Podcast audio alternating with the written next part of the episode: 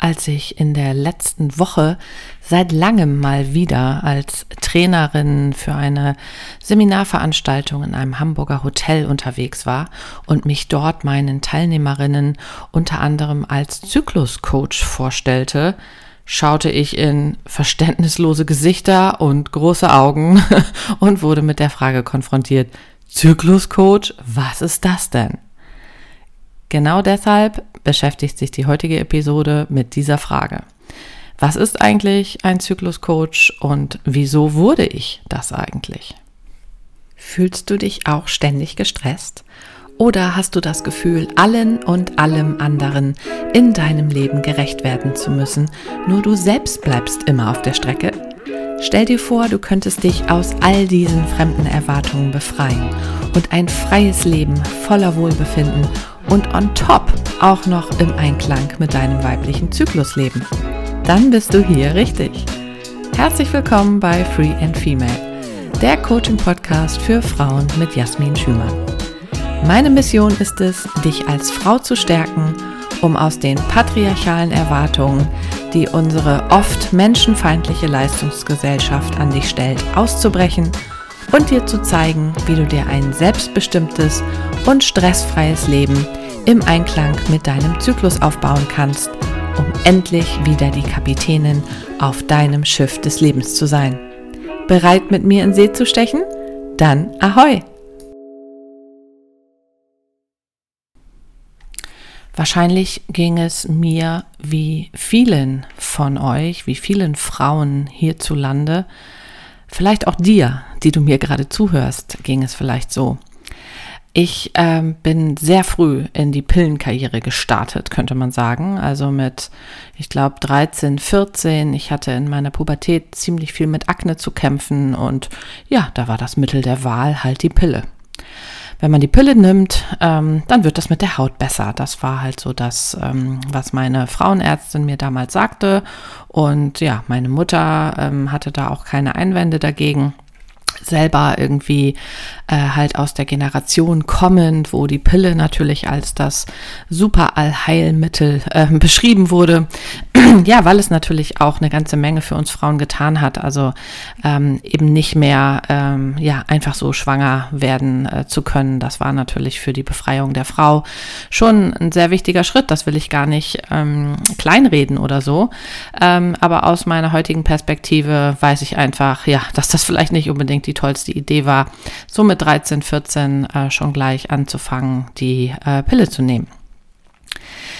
Ich habe dann wirklich 20 Jahre lang, kann man fast sagen, hormonell verhütet. Also ich habe ungefähr 17 Jahre die Pille genommen und ja, in den ähm, Jahren, bevor mein Mann und ich dann geheiratet haben, habe ich dann noch mit dem Nuva-Ring verhütet, also mit diesem Hormonring, den man ähm, in die Scheide einführt. Äh, auch eine Art von äh, hormoneller Verhütung auf jeden Fall. Irgendwann hatten wir dann halt beschlossen, in die Familienplanung einzusteigen. Und da hatte ich also eben dann diese knapp 20 Jahre hormonelle Verhütung hinter mir. Ich hatte dann Glück, als ich das alles abgesetzt habe, dass äh, sofort meine Periode einsetzte wieder, ähm, was nicht unbedingt immer äh, so üblich ist. Und äh, ich hatte auch irgendwie eigentlich gar keine großen Auffälligkeiten irgendwie körperlicher Art zu verzeichnen. Ähm, doch natürlich stellte ich irgendwie fest, irgendwas ist anders. also ich merkte einfach, dass ich psychisch auf einmal ein ganz anderer Mensch war. Ähm, es war natürlich klar, dass ähm, eben durch die Tatsache, dass äh, wir ja nun äh, gerne ein Baby bekommen wollten, dass ich die Menstruation eben regelmäßig als ein Trauerspiel erlebte. Logisch, weil das war natürlich dann immer jeweils die Quittung dafür, dass es mal wieder nicht geklappt hatte. Doch das war echt nicht alles. Also ich habe meinem Mann äh, das immer versucht so zu beschreiben, dass ich mit der Pille eigentlich so wie auf Autopilot, wie gleichgeschaltet unterwegs war. Jeder Tag war einfach irgendwie gleich. Außer vielleicht eben diese Zeit der Pillenpause, ähm, wo man natürlich schon so ein bisschen gemerkt hat, ah ja, da ist irgendwie eine Blutung und irgendwie ist man ein bisschen anders drauf. Ähm, aber jetzt war das auf einmal ganz anders. Also nicht jeder Tag war gleich. Ich war auf einmal wieder viel, viel mehr von Emotionen ähm, durchgerüttelt sozusagen. Und ich spürte auf einmal, dass meine Energielevel auch total unterschiedlich waren. Ja, und ich würde natürlich auch lügen, äh, wenn ich sagen würde am Anfang, dass das alles total großartig für mich war. Nee, nicht wirklich. Also im Gegenteil, ich wollte am liebsten wieder einfach so funktionieren, wie das mit der Pille halt einfach war. Ich war immer gleich gut drauf, ähm, hatte keine großen Schwankungen und das wollte ich natürlich ganz gerne wieder haben. Und verstärkt wurde das Ganze natürlich dann noch durch unseren sich eben nicht erfüllenden Kinderwunsch. Ich will da auch gar keine große Spannung reinlegen. Also hier schon mal gleich vorneweg genommen, äh, der Kinderwunsch hat sich auch nicht erfüllt. Ähm, auch jetzt, äh, zehn, zwölf Jahre später immer noch nicht. Und wir sind auch durch einige künstliche Befruchtungen gelaufen und ähm, ja, da kam natürlich auf mich einfach nochmal mehr dazu, dass ich mitkriegte, ähm, ja, dass äh, Hormone einen wahnsinnig großen Einfluss auf uns, auf den Körper haben ich hatte das mit den Hormonen schon die ganze Zeit als Coach, ähm, wo ich mich eben auch viel mit Stress und Stressmanagement beschäftigt habe, die ganze Zeit immer schon im Blick, weil da sind unsere Hormone natürlich auch wirklich steuernd und steuern uns sehr.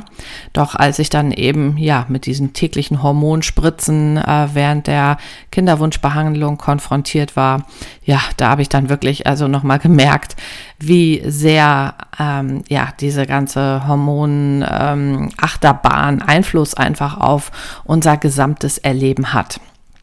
Und ähm, nachdem dann diese ganzen künstlichen Befruchtungen hinter mir lagen, das hatte vielleicht auch äh, unter anderem noch ein bisschen was mit den Eizellentnahmen und so weiter zu tun, weiß ich ehrlich gesagt nicht so genau und will ich jetzt hier an dieser Stelle auch gar nicht so drauf eingehen.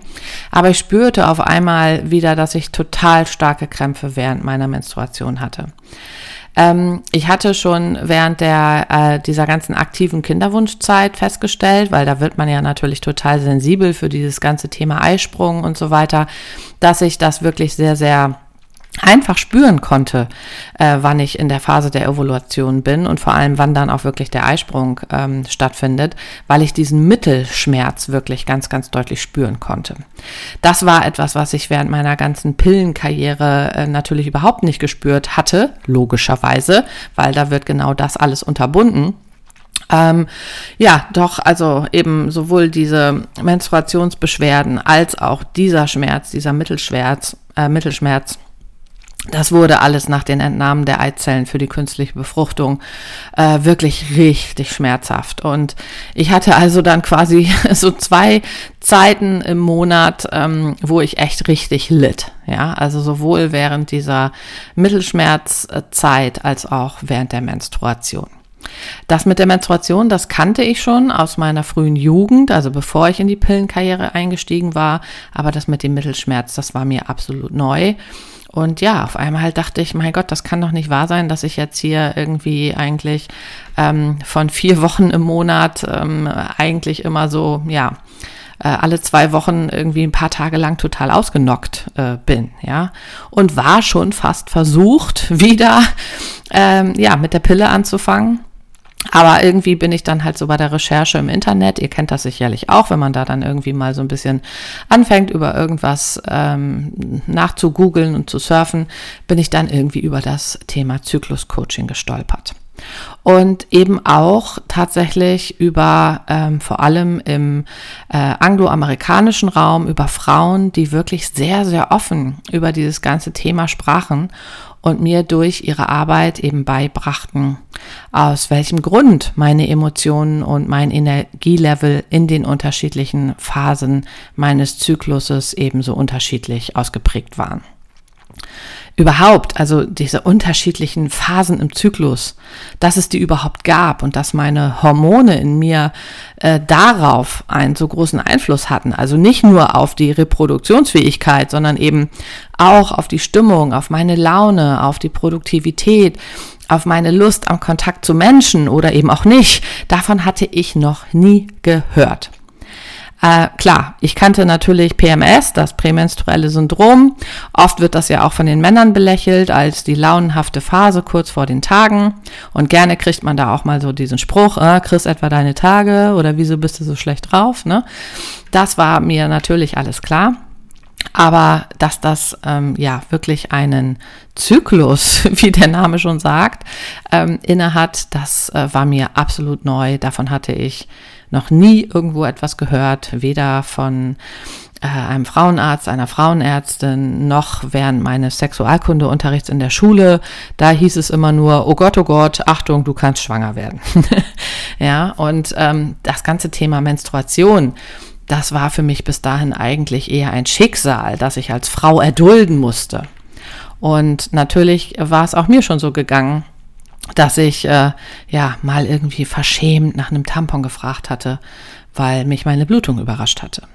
Also es war für mich eben auch eher etwas, wofür es sich zu schämen galt und ja, wovor man eigentlich gestraft war, weil man als Frau auf die Welt gekommen war, weil man nun mal eben jetzt alle vier Wochen es mit dieser Blutung zu tun hatte, die einem wahnsinnige Schmerzen bereitete.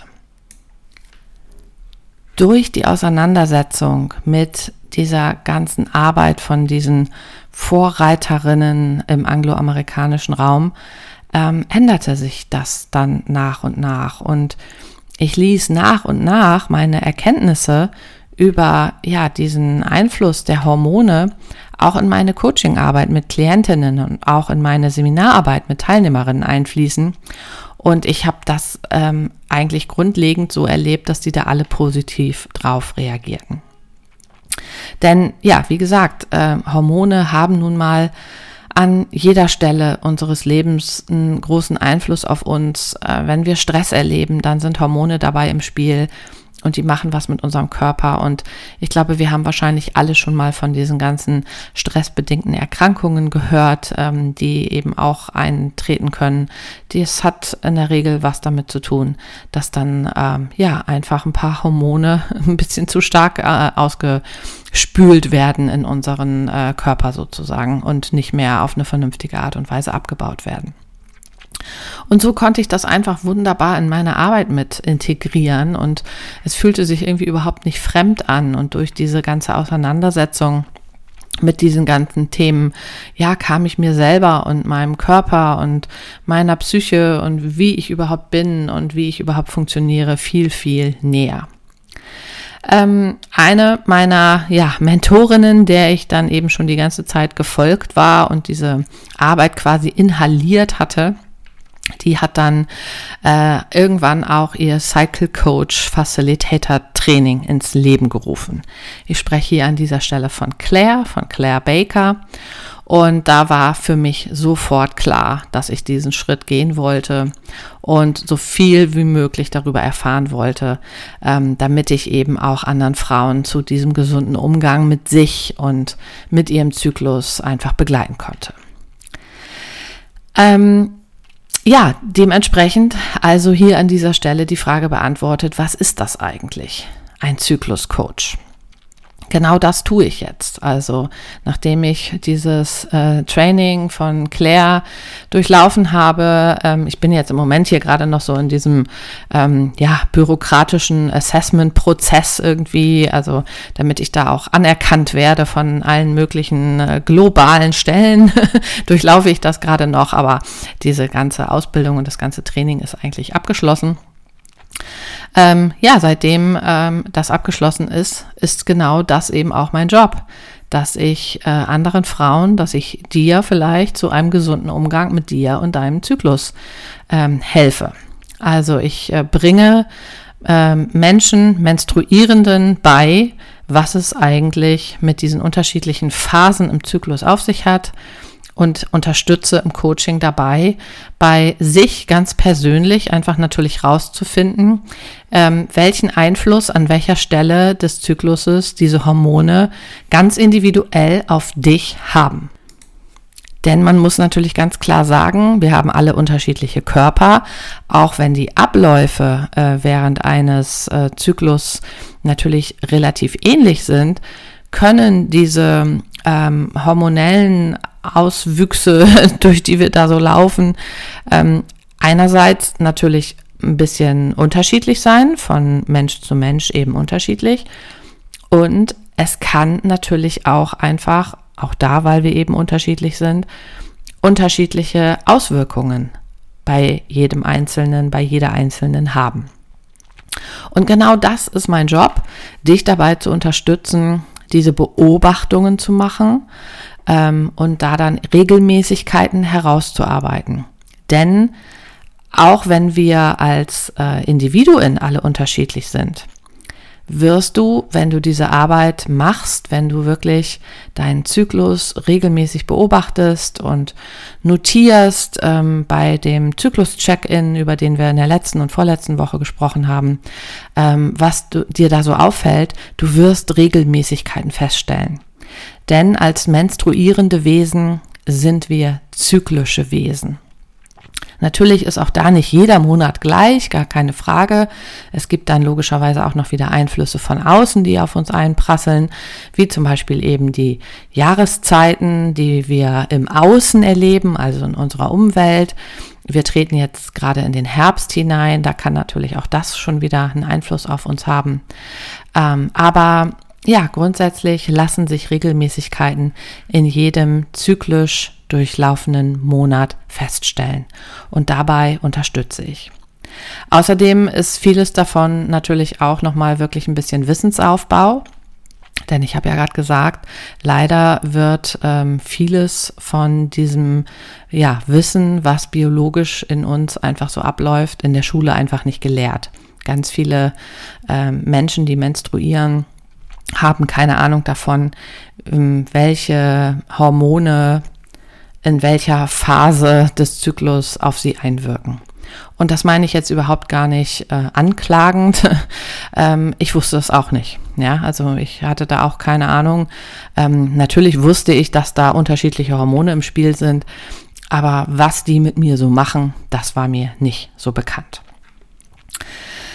Ich kann auf jeden Fall sagen, dass durch diese Zyklusbeobachtung ähm, es eine absolut gute Möglichkeit gibt, äh, stressfreier zu werden. Denn durch die Beobachtung meines Zyklus habe ich ein deutlich besseres Verständnis für mich und meinen Körper entwickelt. Also ich weiß nun einfach, in welcher Phase meines Zykluses ich was brauche, was ich mir wann zumuten kann, wann besser nicht. Und dadurch kann ich meine Bedürfnisse natürlich auch deutlich besser kommunizieren. Und das führt mich eben insgesamt zu einem stressfreieren Leben und eben auch tatsächlich zu einer deutlich entspannteren Beziehung. Äh, ich persönlich werde demnächst wohl irgendwann in die nächste Phase des weiblichen Lebenszyklus eintreten, die Wechseljahre. Also ähm, ich werde demnächst 47, aber ich kann tatsächlich sagen, ich habe mittlerweile meinen Frieden mit mir und meinem Zyklus gemacht.